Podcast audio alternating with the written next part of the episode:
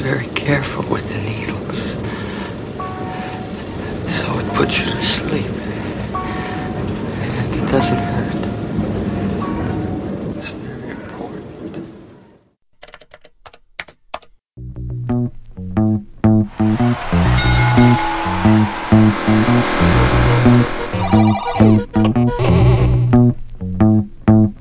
Geeks of the industry. Ladies and gentlemen, you're about to witness some scenes from the next attraction to play this. This picture, truly one of the most unusual ever filmed, contains scenes which, under no circumstances, should be viewed by anyone with a heart condition or anyone who is easily.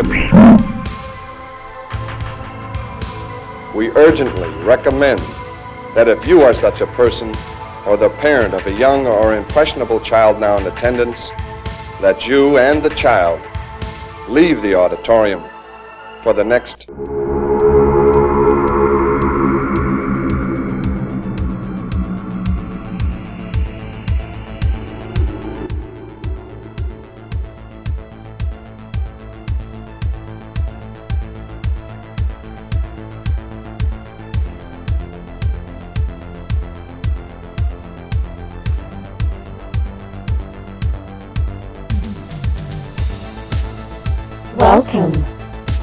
Creature Features, a horror discussion from geeksoftheindustry.com. And now your host, Chunky Larry.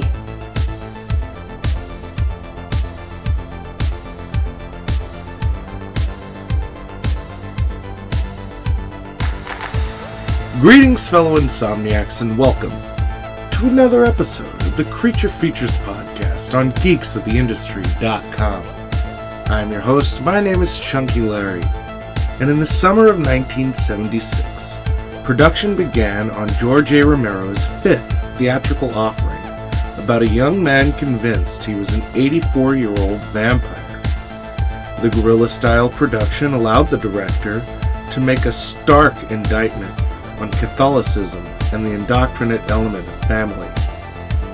The film, though considered one of Romero's obscure works, is also boasted as being one of his finest moments and a personal favorite of the man known for changing the way we look at zombies. And on May 10th, 1978, George A. Romero's Martin was released, proving to audiences that there is no real magic.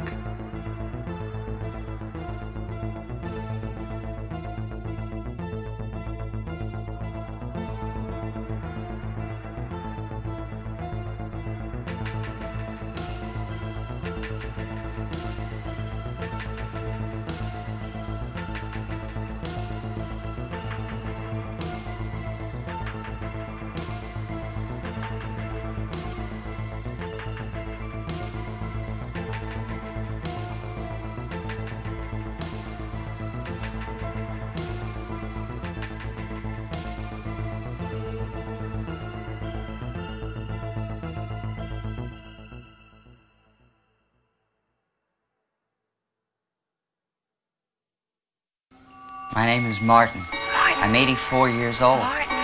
People think I'm crazy when I tell them how old I am. I'd like to be normal. I just have a sickness. The only way I can survive is by drinking blood.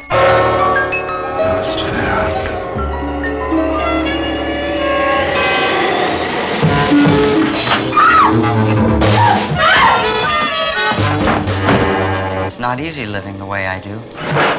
Have to be careful all the time. But I'm pretty good at it. I think as I get older, I get better. I haven't been caught yet. Martin, another kind of terror.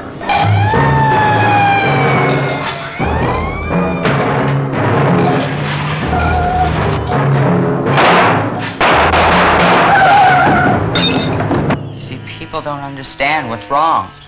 They think that I'm a monster. Think I'm a vampire.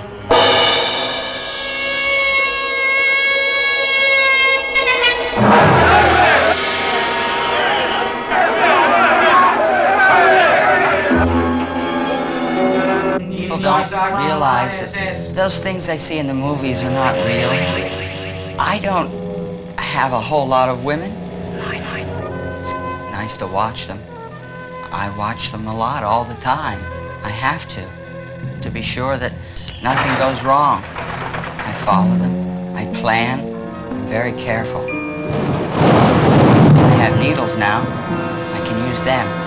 I can put them to sleep. And it doesn't hurt.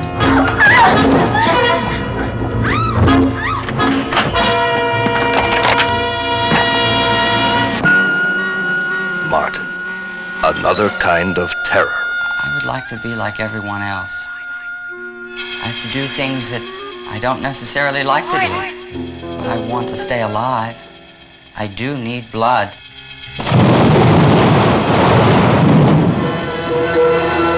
From the director of Night of the Living Dead. Martin. Another kind of terror.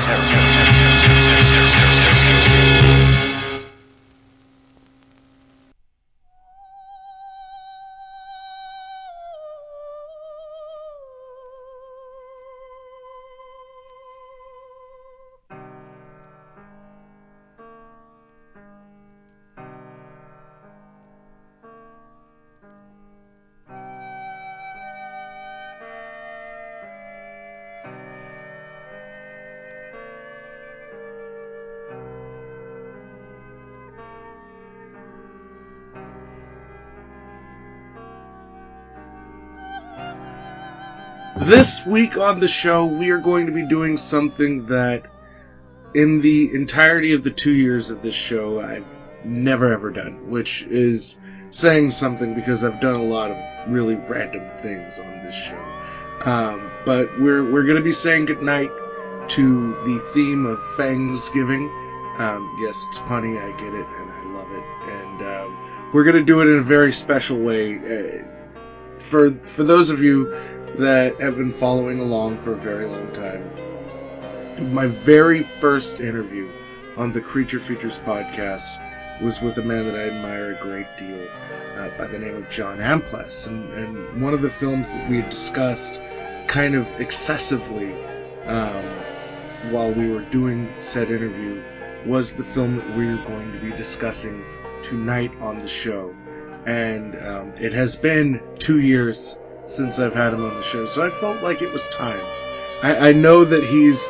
Uh, how old are you now, uh, John? Is it ninety six or where? Where? Oh, as a as, as, as the vampire? Yeah. Yeah, he's probably. Uh, I would say he's about 126. there you go. So it's it's long overdue, you guys. Uh, we are going to be discussing the 1977 or 78, depending on where you look on the internet, film uh, by George Romero, Martin. And uh, one of the things that I like to do whenever I have a discussion about George Romero is bring along a person that I consider a great friend um, and uh, also shares my name. And uh, he is the person responsible for the tours of the George Romero sets uh, filming locations. He's also has a hand in the Living Dead weekend, which is insanely popular. He does the Dead Walk newspaper that you can buy at his Etsy store, the Dead Mart.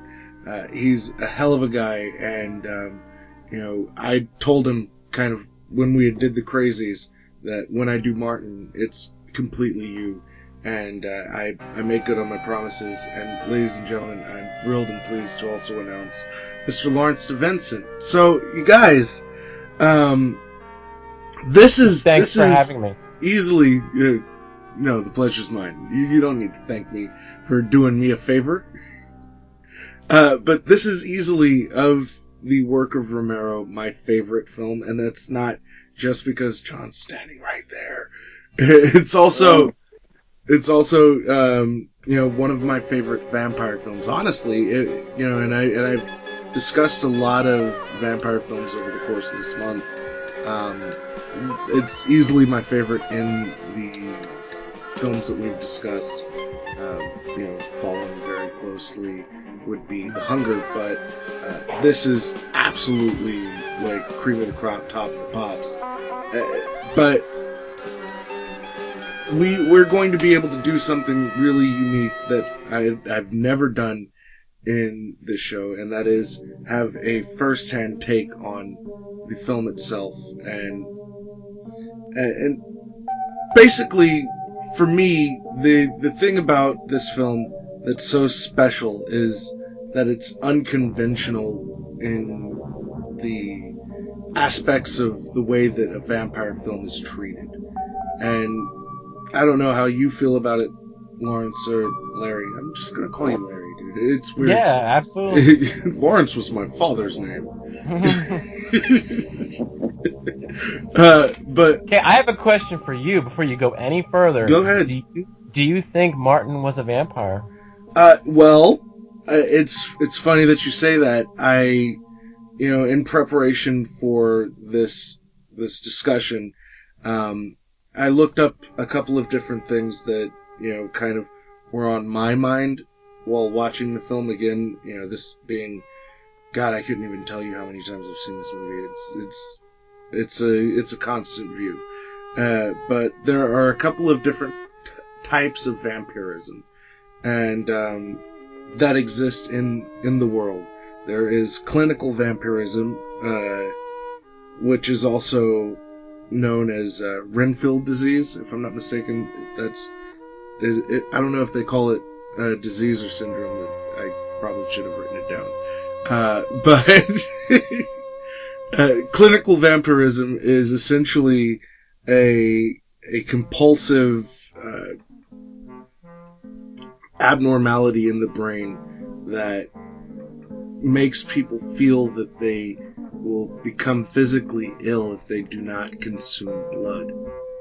And uh, there's also um, sanguine vampires. They're you know the the most common uh, of real life vampires. They you know they have sites set up where they can purchase blood for them to drink. They'll also uh, carve into their chest, in, into their own chest, or, or cut into their arm and drink their own blood.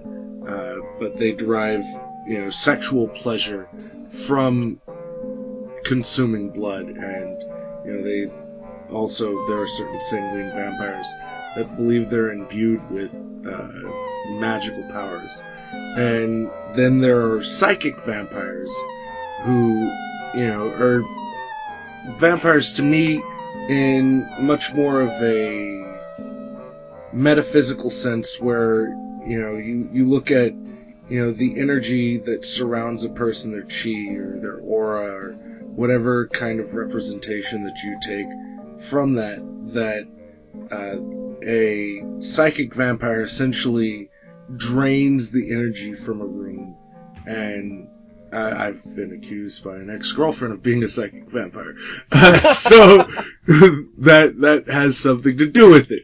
Uh, why uh, I'm curious about that as well. But for me, I feel that this was a a psychic or a mental disorder that was driven into his head, almost like um, like racism. You know, nobody's born a racist. It's you know the way that you're taught. brought up. It's it's nurture versus nature, and uh, I I absolutely personally, uh, and I know we have the actor who played the character, um, and you know I'd much rather get his opinion on whether or not he, you know, believed that Martin was actually a vampire or if it was just in in his head. Uh, my personal take, it was a mental uh, imbalance based on his upbringing. Yeah, well, that sounds good. That's good for me. Yeah, uh, that, that works. But you know, I think he was a. I, I think he was a crazy, mixed-up kid. and you know, you obviously we kind of covered this when we did our interview. Uh, you were approached by George while you were working in the Playhouse uh, to do Martin, and Yeah. uh, initially he had wanted an older kid or an older actor Yeah, to play the older- character. Yeah, he had it written as an older as an older character. Yeah. Um, some for some reason, for whatever reason he saw, he thought I might be a good candidate. So uh, he asked me. Um, he said that he had a um, he had a screenplay he was working on, and um, he would get back to me. And a few months later, he did. And he uh, simply offered me the job, and I took it, and that's how that all started. And when, at, at any point, did you ever say, you know, after you know the movie was done and you guys became close, did you ever have one of those moments where you just kind of turned to him and said, "What the fuck about me did you see that said I am the guy that goes on train cars and slits girls' wrists?" Never. I've never had that conversation. No, I never did have that conversation. Because it, it just it, to me I, I just I accepted it. I uh you know, I I was actually in my last year of college, so uh, I was very happy to have a job, you know, when I when I left. And um so yeah, that was a good thing for me. I was a young actor that needed a needed a needed a job and that's that's what uh that's what motivated me to accept it. and you know there there's this thing that I feel is kind of uh, I think it it really hits home in a couple of places where the thing that's unnerving about Martin to a lot of the people in the film is the fact that he doesn't really open up to people. He doesn't really talk. And you know, he, he allows people. He allows people to kind of, you know, say what they're feeling, what's on their mind, rather than, you know, just assuming that, you know, he needs to, you know, give them any kind of insight one way or the other. You know, a lot of the times when you have a conversation with somebody, you you talk and you wait for that that vindication, that that acceptance, and and he never gives that. Yeah. No, he um, Martin was uh, Mar- Martin was certainly isolated, you know, uh, as a, as a person, and um, you know he was afraid. He was uh, afraid to be afraid to be caught. Afraid. I mean, what he's doing is is uh, uh, pretty bad stuff. Um, but he's driven, you know, he's driven by these I don't want to say demons. That would be, you know, uh, mental demons probably. Um, you know, that cause him to do what he do, what he does. I think you're, I think you're onto something in terms of the nature versus, uh, uh, what is it? Nature Nurture. versus nurture. Yeah, I think he was brought up, you know, to believe that he is who, you know, he says he is. Um, so yeah, I'm on your side right now. It may change next week. Yeah. I think there's also, you know, uh, you could, um, you could, uh, you could say, you said compulsion. Um, you could also probably say addiction. Yeah. Uh, because Um, he he has this thing, uh, you know, and I think that this was done very expertly with uh, the conversation with the DJ. He's able to convey a lot of the things that he doesn't really say to anybody else to this person. Right. It's an outlet that he can be himself without fear of repercussion. Right. I agree. Yes, that's true. and um, one of one of the biggest elements to me um, of this film is uh, Catholicism, and this this kind of almost like looking at the system of Catholicism very much like the system of vampirism, where it's this wonderful story that if you believe it in the real world, you look like a cuckoo bananas person. And that's that's kind of uh, a take that I've taken in the last couple of viewings that I've had, especially the scene where George uh, comes to Cuda's house and you know he's just like he's very chill and kind of relaxed. He's he's a little bit more of a new breed uh, priest, and Yes. you know, Yeah, he, he's very dismissive of the old ways and people like Father Zulimus, and he's more of a modern type of you know priest. Yeah. Absolutely. So uh, Yeah. Yes. there's there's this kind of through line, and you know Martin on uh, several occasions says there is no real magic, and you know I I feel like that is also kind of you know if you target it that towards the Catholic faith, um, which I'm not sure you know where you guys land religiously or not, but it, it it seems almost as if it's kind of a prodding of the bear. You know, in, Sure. in a very subtle kind of way, where he's saying, you know, this is this is silly, this is archaic, and it, it's unnecessary. He, right. He, he's talking to, yeah, he's talking to Cuda, and, you know, he's just saying, you know, the, what you're saying is all bullshit.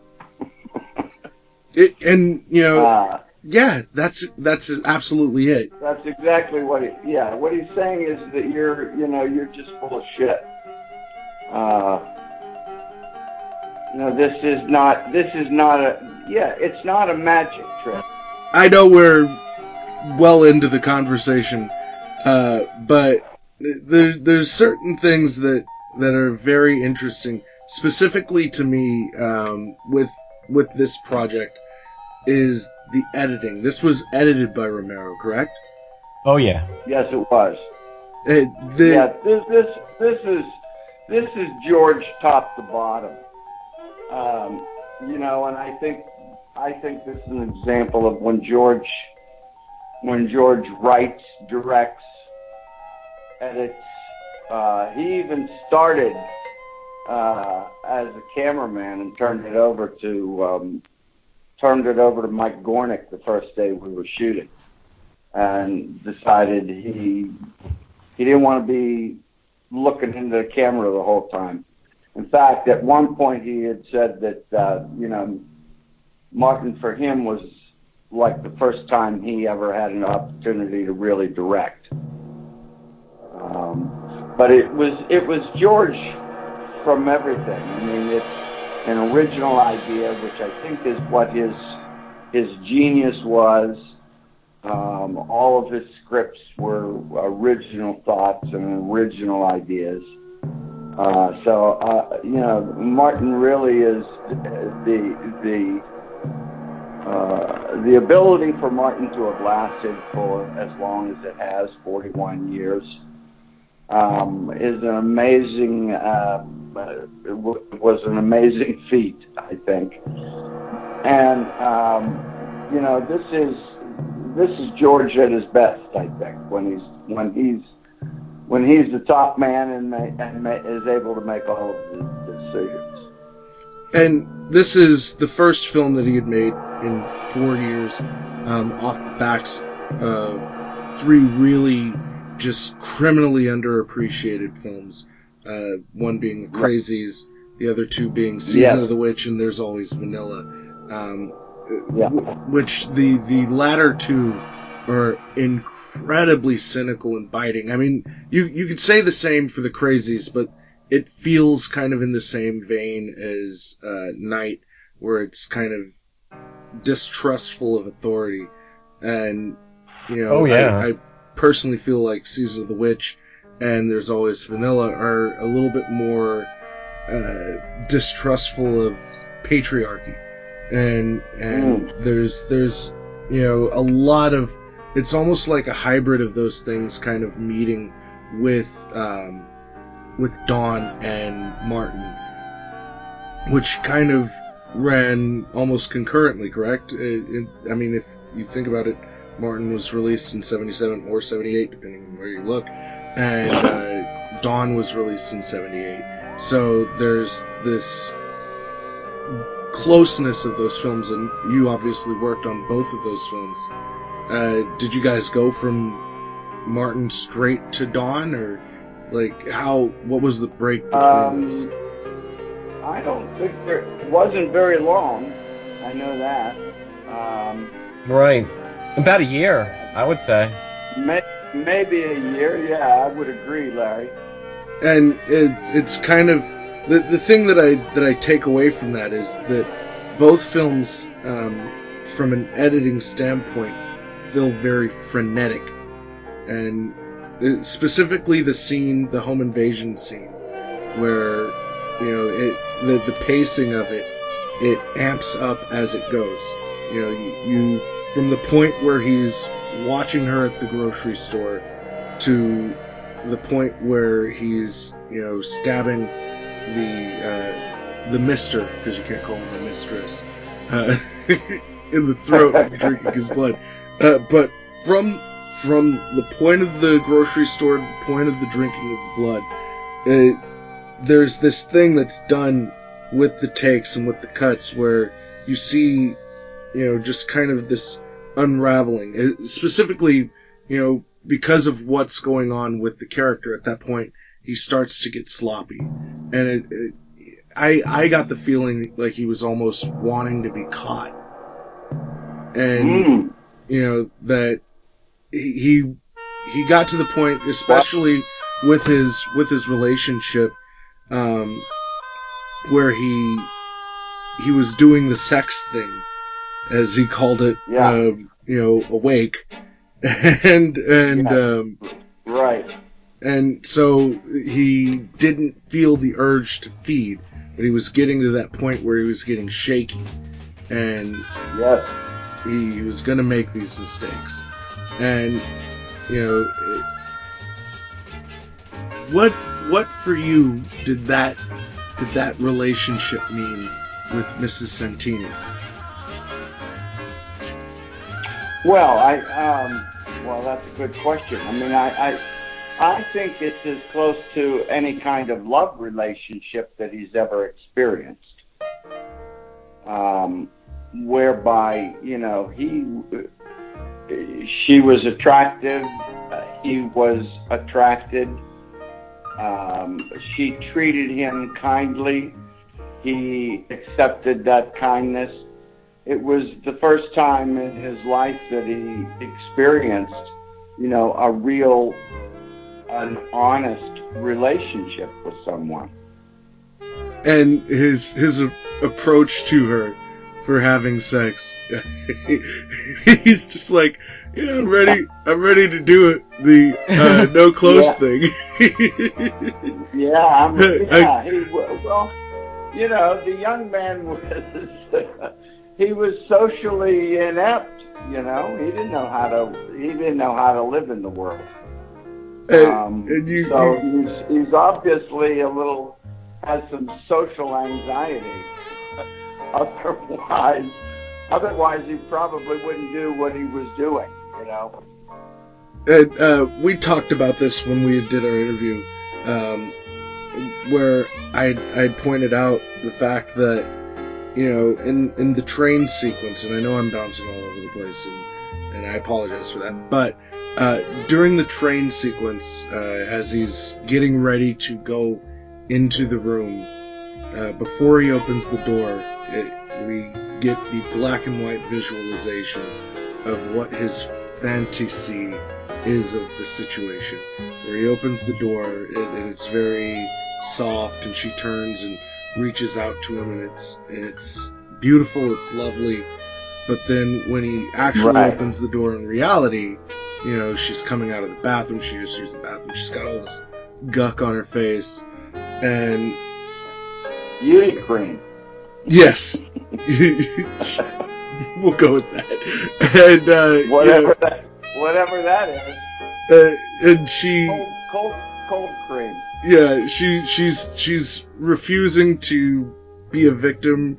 She calls him a rapist asshole, and she's fighting. Yeah. And you know, it's it's not it's not your traditional vampire attack, in in the sense that Not you at all. He, Well, he's he's nothing- not good.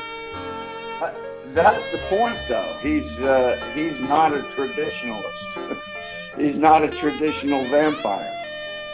And, and you know, again, uh, the editing in that sequence is so methodical, and you know, from every little tidbit with the taking Yeah. the razors and setting them down, and you know, it, his his whole setup, it it lives and it dies with the editing, the, the way that everything's framed and shot, Yeah. and the details. Yeah.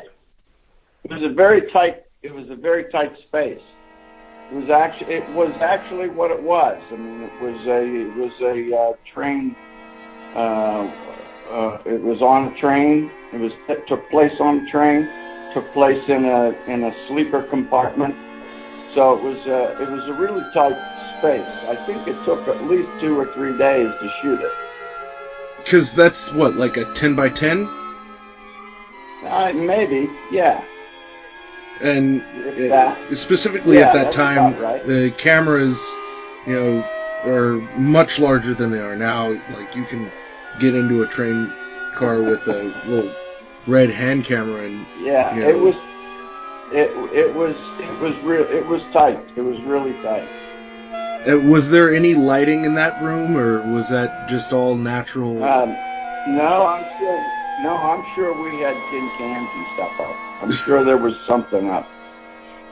because uh, it it, it has this very. maybe- Go ahead. No, I'm I'm done. Uh, it, but it has this very um, soft look, uh, while still maintaining almost like like a cold, Mhm. like a like a blue cold kind of hue to it, and Mm. you know it, the the contrast of the blood when when that happens, you know it it makes it much more you know warm and stark. Like when you see the blood, it Mm. especially blood at that time was was much richer uh, where it Yeah, I think I think um, I think Savini always talked about how he hated the blood in Martin. and it, it That it feels like it's the that it same blood the- in dawn right Maybe I, it wasn't the right color for him or something. Um, so I don't know, but I, I I know that he didn't like the color. I and think it was. I, good go ahead, I'm done. I'm Uh, done. Larry you, you Yeah. do uh Yeah. I got a question.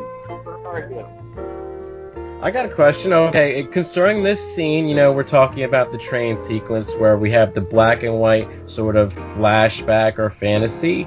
I wanted to hear John's take on these because if you look at that one, it would say it's a sort of fantasy, a version of reality. So, continuing that thought, are the scenes in the rest of the movie a fantasy, a version of reality, or is it just totally fabricated?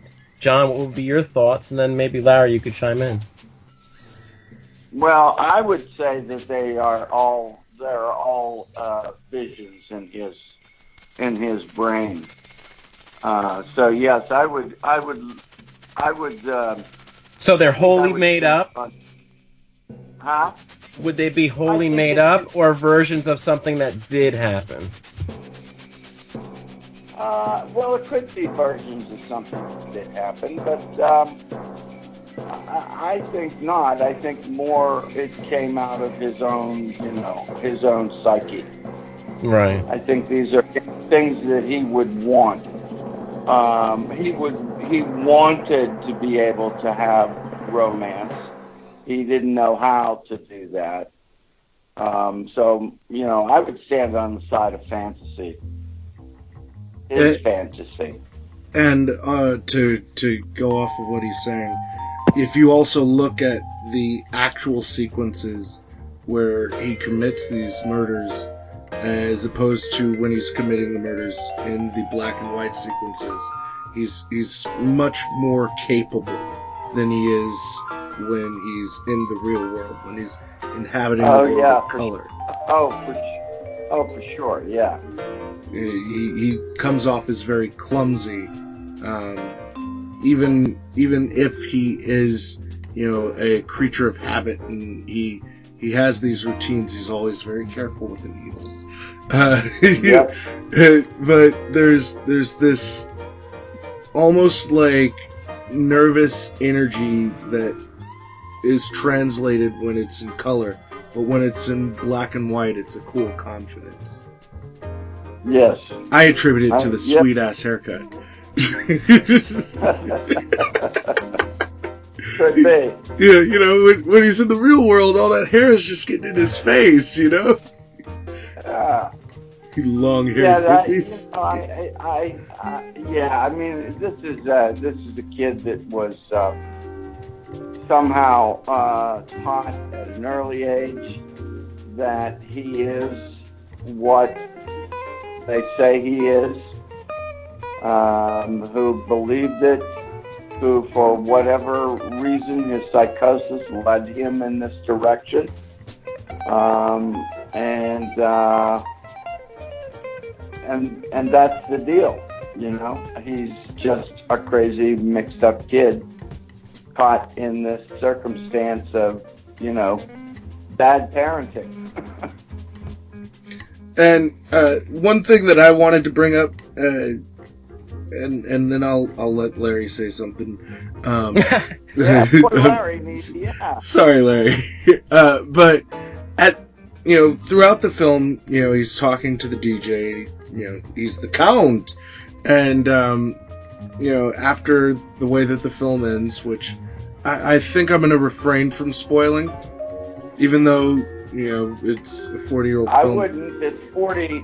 It's forty something. Yeah. Years old. I, I don't think you have to worry I about it. I strongly recommend though because there is a there is a fair chance that some people haven't seen it, and anybody that's That's made it this far that hasn't should really go out of their way to see it. Um, but Maybe this will get them to see it. but there's you know again throughout the film there's this relationship that he has with this DJ, um, and at the end of the film, uh, while the credits are playing, people are calling in the radio station asking about the count, and then there's a voice at the very end, and I wanted to get your opinion on what that meant. Uh, I think it means. I think it means people, you know, call into radio stations and want to take credit for something. I think that's about all that is, and I don't think it means. I don't think it means that uh, Martin made it. Larry, what did what did you think of that that phone call? Yeah, you know, it's like John said, probably just some person, you know, wanting to be involved, just like you know Martin wanted to be involved somehow and and build relationships. And some people are uncomfortable to do it in real life, so they'll call a radio show and just say something to get attention or, or you know get somebody talking to them when they can't do it in real life. I I think that steak put an end to uh, whatever vibrancy Martin may have had. That steak ended it. I I have the the strong feeling that what that kind of represented is that Martin wasn't one of a kind. Martin is the archetype Oh no, for Right. for thousands of people that you know live these reserved kind of quiet existences and he's he's a representation of of a sickness rather than of vampirism. And and for me when i watched the film as this is a this is a young boy with a mental illness who is reacting to the way that he was brought up and the way that he was taught. And he he's beholden to his upbringing to the point where he can't escape it even when he tries. He he tries you know he, he tries to have a real human relationship. And you know we see how that ends.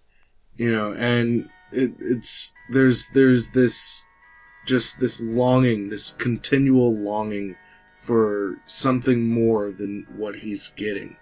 And That's right. I and I feel that that's emblematic of a lot of people who are, you know, aside from their desires. and- Sure, sure. I think that's right. I I agree. So, uh, Wow. John, Yes, Larry. having lived with this character and and talked to many people over the years about this movie, what would you say the overall maybe overriding theme could be, and what would you have people take away from it, from watching the movie? Mm. Boy, that's a that's a big question, man.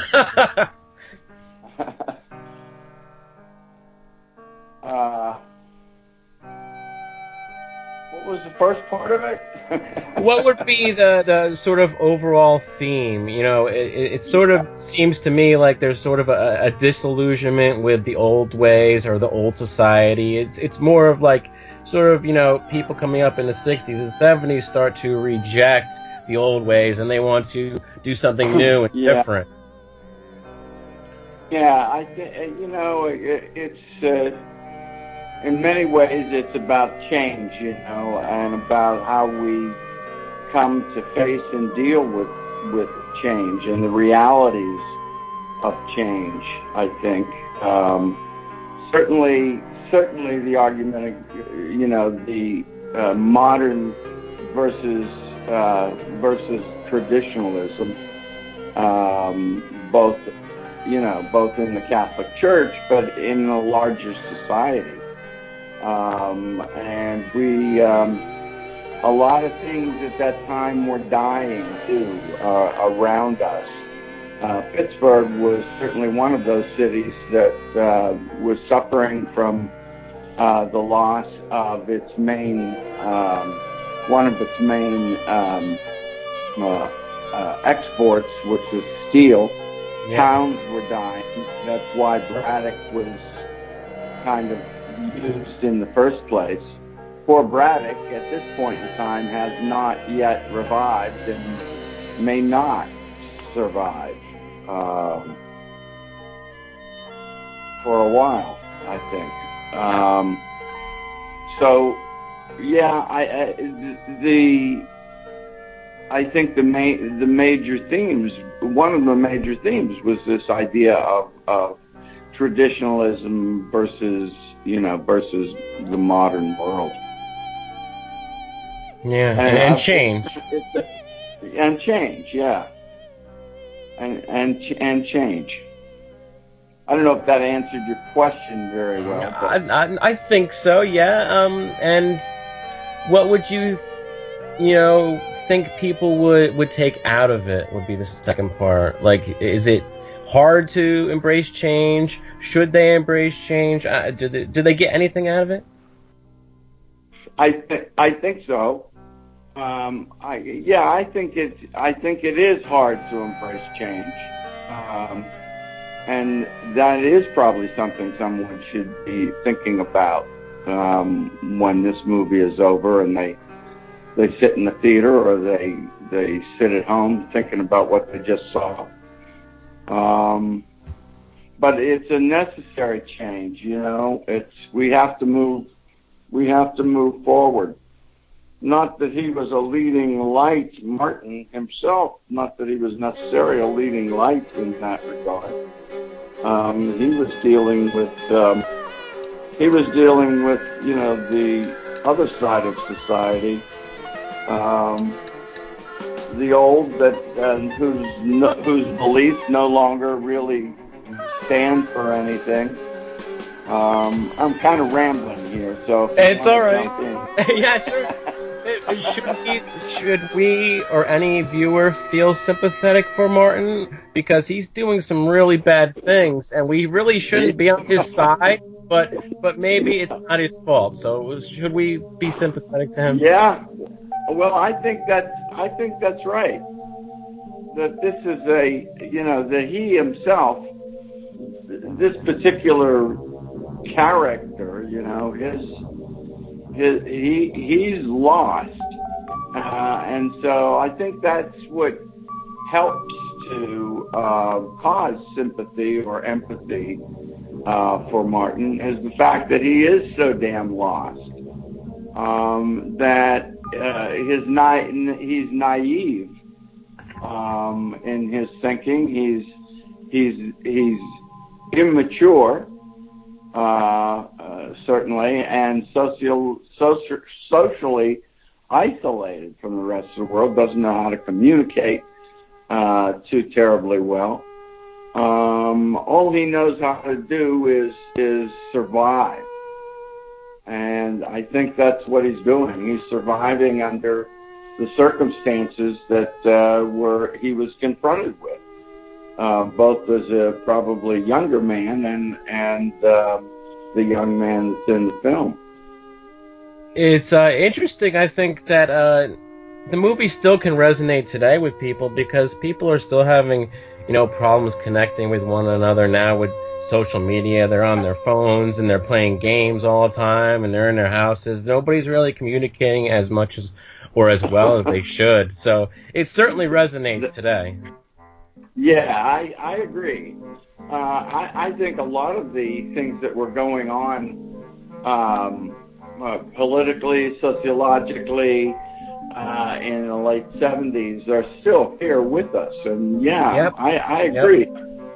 Um, you know, we're it's it's hard to it's hard it's hard to move forward. It takes a long time. It takes I- more time sometimes than we want to admit. And sometimes the, things never progress. I think that's, a little bit of George's point. Like things never get better, even no matter what you do. So maybe he's very cynical. I could even go so Well, I- far as to say that if you think about the rash, uh, the rash of mass shootings that have been taking place, specifically like uh, the Columbine shooting and uh, the Virginia Tech shooting, these are people that are in essence in the same boat as Martin. They- There's oh yeah. an element of child trauma. Uh, they don't feel that they can reach out to anybody, and they and they react in a very violent and kind of ugly way. And Yeah. there's there's a difference, you know, in one sense because Martin as a film, you get to know this character, you get to know this person before you know any. I mean, you you see him do what he does immediately, but then you get to see him as a person before it happens again. And uh, where you know the flip side of that is when somebody does one of these awful things, you know, they are vilified immediately as they should be. Um, but there's there's no there's no insight into what motivated somebody to do something like that. What what drove these kids to go into their school and, and shoot the place up. And I, and I, and I I see a lot of parallels to that Oh, in, yeah. in a very Absolutely. disturbing way and and it goes back to that voice at the end of the film that last caller it, it feels very much the same yeah, it's just going to Well, continue. that- yeah. Could have been. Yes, right. I was just going to say, could be a copycat. yeah Yep.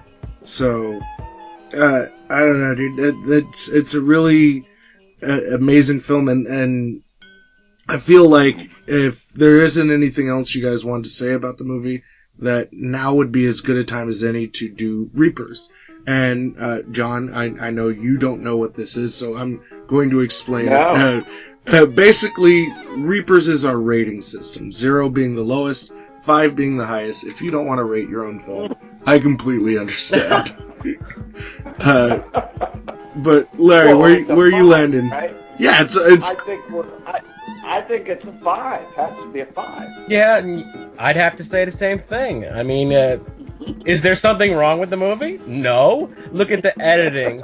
I mean, John is great as the character. You know, everybody's good in it. I, I've seen people talk about it on the internet and say, "Oh, the the acting is amateur." So I'm like, except for John, everybody always praises John, but I don't have any problem with anybody in it. I mean, I, it's it's really well done. It has a great pace because of the editing. It, it has great camera work with the angles and Mike and George working together. It, it, it's a Yeah. really great movie, and it certainly needs a Blu-ray release. I, I would Well, I would say that uh, on performance though um two of the strongest performances are i mean obviously john you know being the lead is as strong as it gets. He has to carry the film. But uh, Lincoln Maazel, is that how you pronounce his name? Yeah. Uh, That's his correct. his performance is so inherently like it's it's backwoods without being you know because he's so set in his ways. It it it, it, Yeah. it, it reminds me of Well, he's backwoods Eastern European, is what he is. and uh, Christine, uh, like again, Christine Ford. yeah, Christine Forrest, her her performance, specifically the stuff with her and uh, Savini, uh, who played Arthur, um, you know, you could tell she, and she even says it to Cuda when she's leaving, you know, I won't end up with him, but he's my way of getting away from him, and Yeah. like that's that's just uh, obviously it's in the writing but her her her whole story her whole element where she again she's very much a victim just like martin she's had to endure this think so. psychosis psychosis Yeah. Oh, sure. Yeah, sure. I agree. Yes, Yep. she she is. She's able to. She's the one person that's able to actually kind of talk to him, um, and gets anything and gets anything out of him other than he and Mrs. Santini eventually. But And- she's the only one. She's she says I'll be back for you, and he says something to the effect of. Uh, You'll no, forget. you won't. Uh, yeah, you'll forget. Everybody goes away because they don't want to remember where they were. Yeah and and again it it, it makes him feel trapped you know his outlets to the world are going away from him uh, you know Yep. Christine Yeah. and Miss Santini. And uh, Miss Santini, again, just a haunting, tragic performance. And Oh yeah. Elaine, Very- Eliane D- Nadeau. very much like away. Martin. Yeah. She Uh, passed away uh, in the I forget when, the 80s maybe. Uh, 2005 is what I had read. Oh, 2005. Uh, That may be right. but she, you know, very much like Martin and very much like Christine, uh, is desperately reaching out to connect, and it just Oh, yeah. doesn't work. The, the interesting thing that just occurred to me is that every single character is damaged in some way, and they're trying to figure out how to get through life with this damage. There you go. That's it, Larry. All right, so uh, we're all gonna go with a five for this. Uh, oh yeah, absolutely.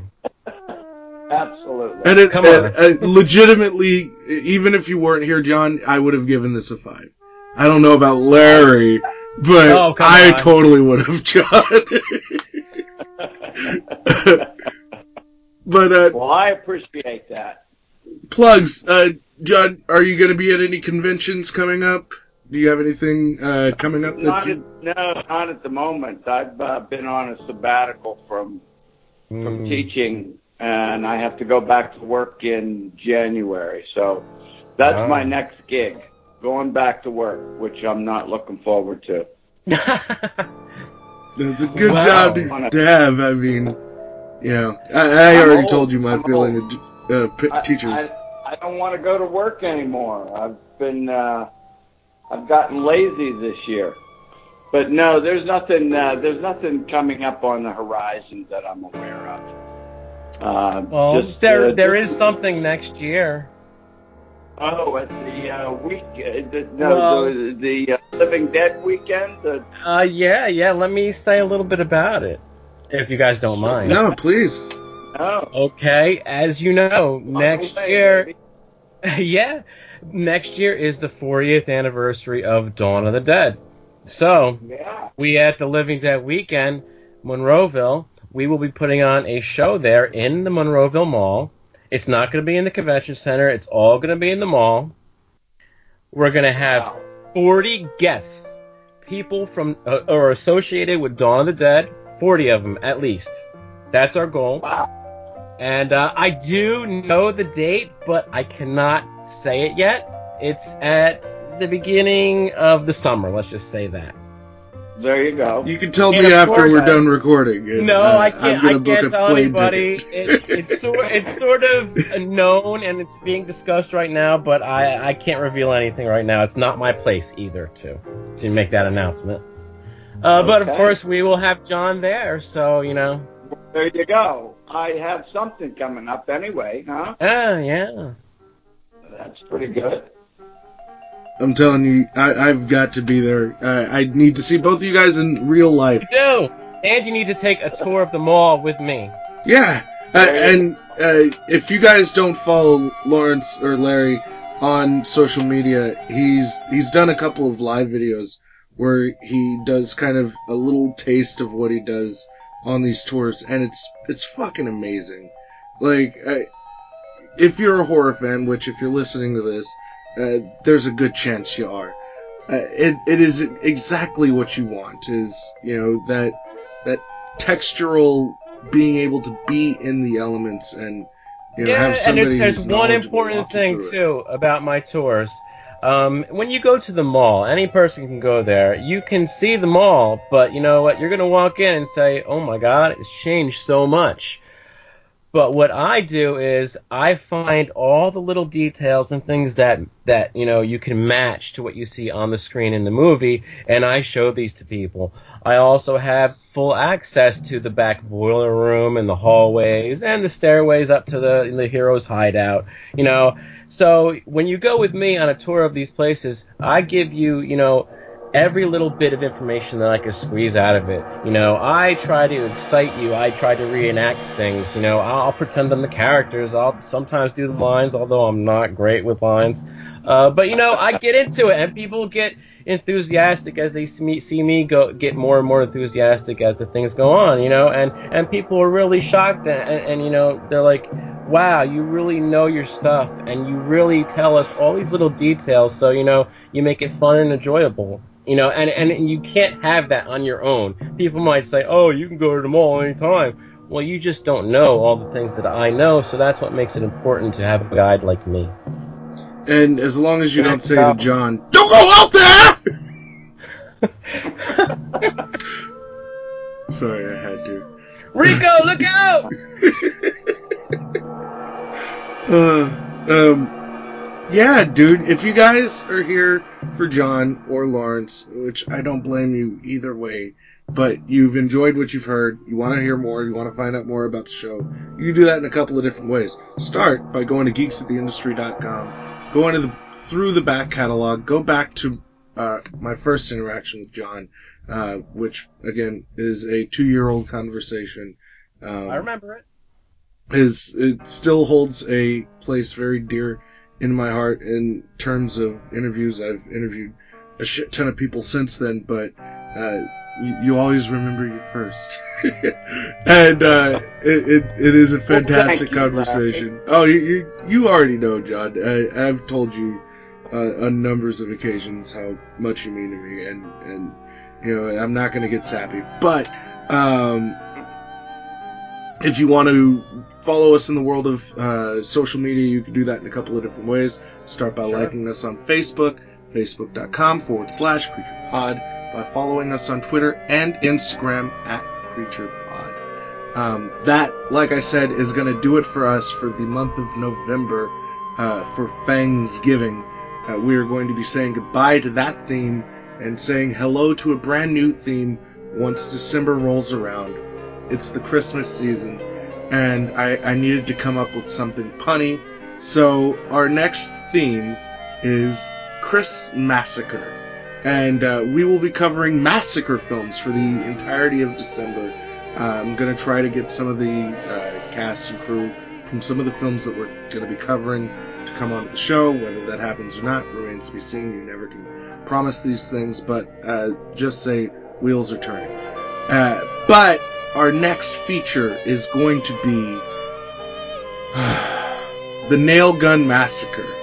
so if you haven't seen it and you don't want it to be spoiled, watch it before next week because next week we are going to spoil the ever loving shit out of it. Um, but I, again, I just want to thank you, Lawrence, and I want to uh, specifically thank you, John. Not like you're more important than Lawrence or anything, but but you kind of are. Of course, of course. Before we go, can I mention the website for the Living Dead Weekend? yeah, yeah, dude. All right. So, uh, as you just heard about these tours that I do, we also have all kinds of celebrities from the Romero films. It's going to be a Dawn of the Dead reunion this coming beginning of summer around there. Date hasn't been released yet, but check us out on thelivingdeadweekend.com. And then if you want to pay attention to the things that go on in John Amplas's world, look him up on Facebook under John Amplis. There you have it. And um, Thanks, Larry. are you You're guys are you guys going to be doing any uh, filming locations for Martin during Living Dead Weekend? Um, no, it's gonna be solely um, mall tours that go on during that because it's a whole Dawn centric event, you know. But you know, Yeah, we'll- you're- All I'm saying and you're is right John's there. right there. Could you imagine I'm walking the train tracks with Martin, oh god, yeah, yeah, I'd love it. dude? Or you know, maybe maybe he'll bust out his sweet ass cape. I know Oh, where yeah. that playground is. I know where all the the uh, Martin locations are. Yeah, you do. So yeah, um, if if I come to Pittsburgh, which it's it's a trek that I've wanted to take for years, you better take me to some of these Martin locations, and Well, John, you better go with us. if you come out at a time that I'm there, I will. Well, Yeah, if you're if yeah, if I'm around, I'll be I, I'd be happy to. you heard it here But first, folks. yeah, If, the person you want to walk around there with too, n- not just Larry. You might want to find Tony Buba. I was gonna Oh, yeah. Tony, Tony's still in that area. Very cool. Uh, all right, so yes, uh, before I start geeking out again, uh, we're gonna get out of here. All right. so for Lawrence DeVincentz, for John Thank Amplas, and for myself, again, my name is Chunky. This has been another episode of the Creature Features podcast on geeksoftheindustry.com, Stitcher, and iTunes. Listen, someone you trust.